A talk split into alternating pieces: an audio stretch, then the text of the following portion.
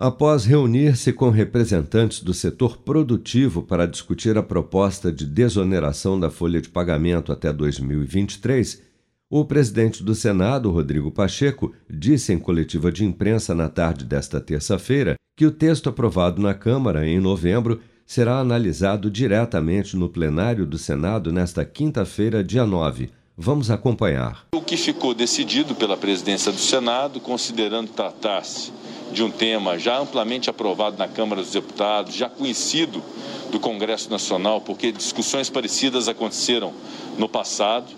da inclusão na pauta do Senado Federal da próxima quinta-feira desse projeto, que terá como relator o primeiro vice-presidente do Senado Federal,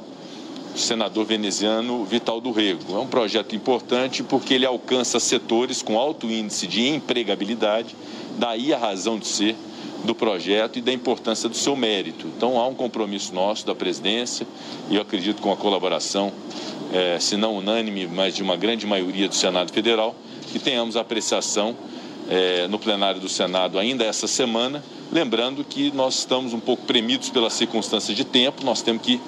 é, resolver boa parte da nossa pauta pendente até o início do recesso. Portanto, a desoneração entra nessa semana no Senado Federal. A proposta aprovada na Câmara prevê a desoneração da folha de pagamento de 17 setores da economia até o fim de 2023, com a redução de 20 para uma alíquota de 1 a 4,5% da contribuição previdenciária sobre os salários dos trabalhadores de áreas como indústria de couro, calçados, confecções, têxtil, aves, suínos e derivados, entre outros, além de serviços de TI, comunicação, call centers, hotéis, design houses, transportes e construção civil.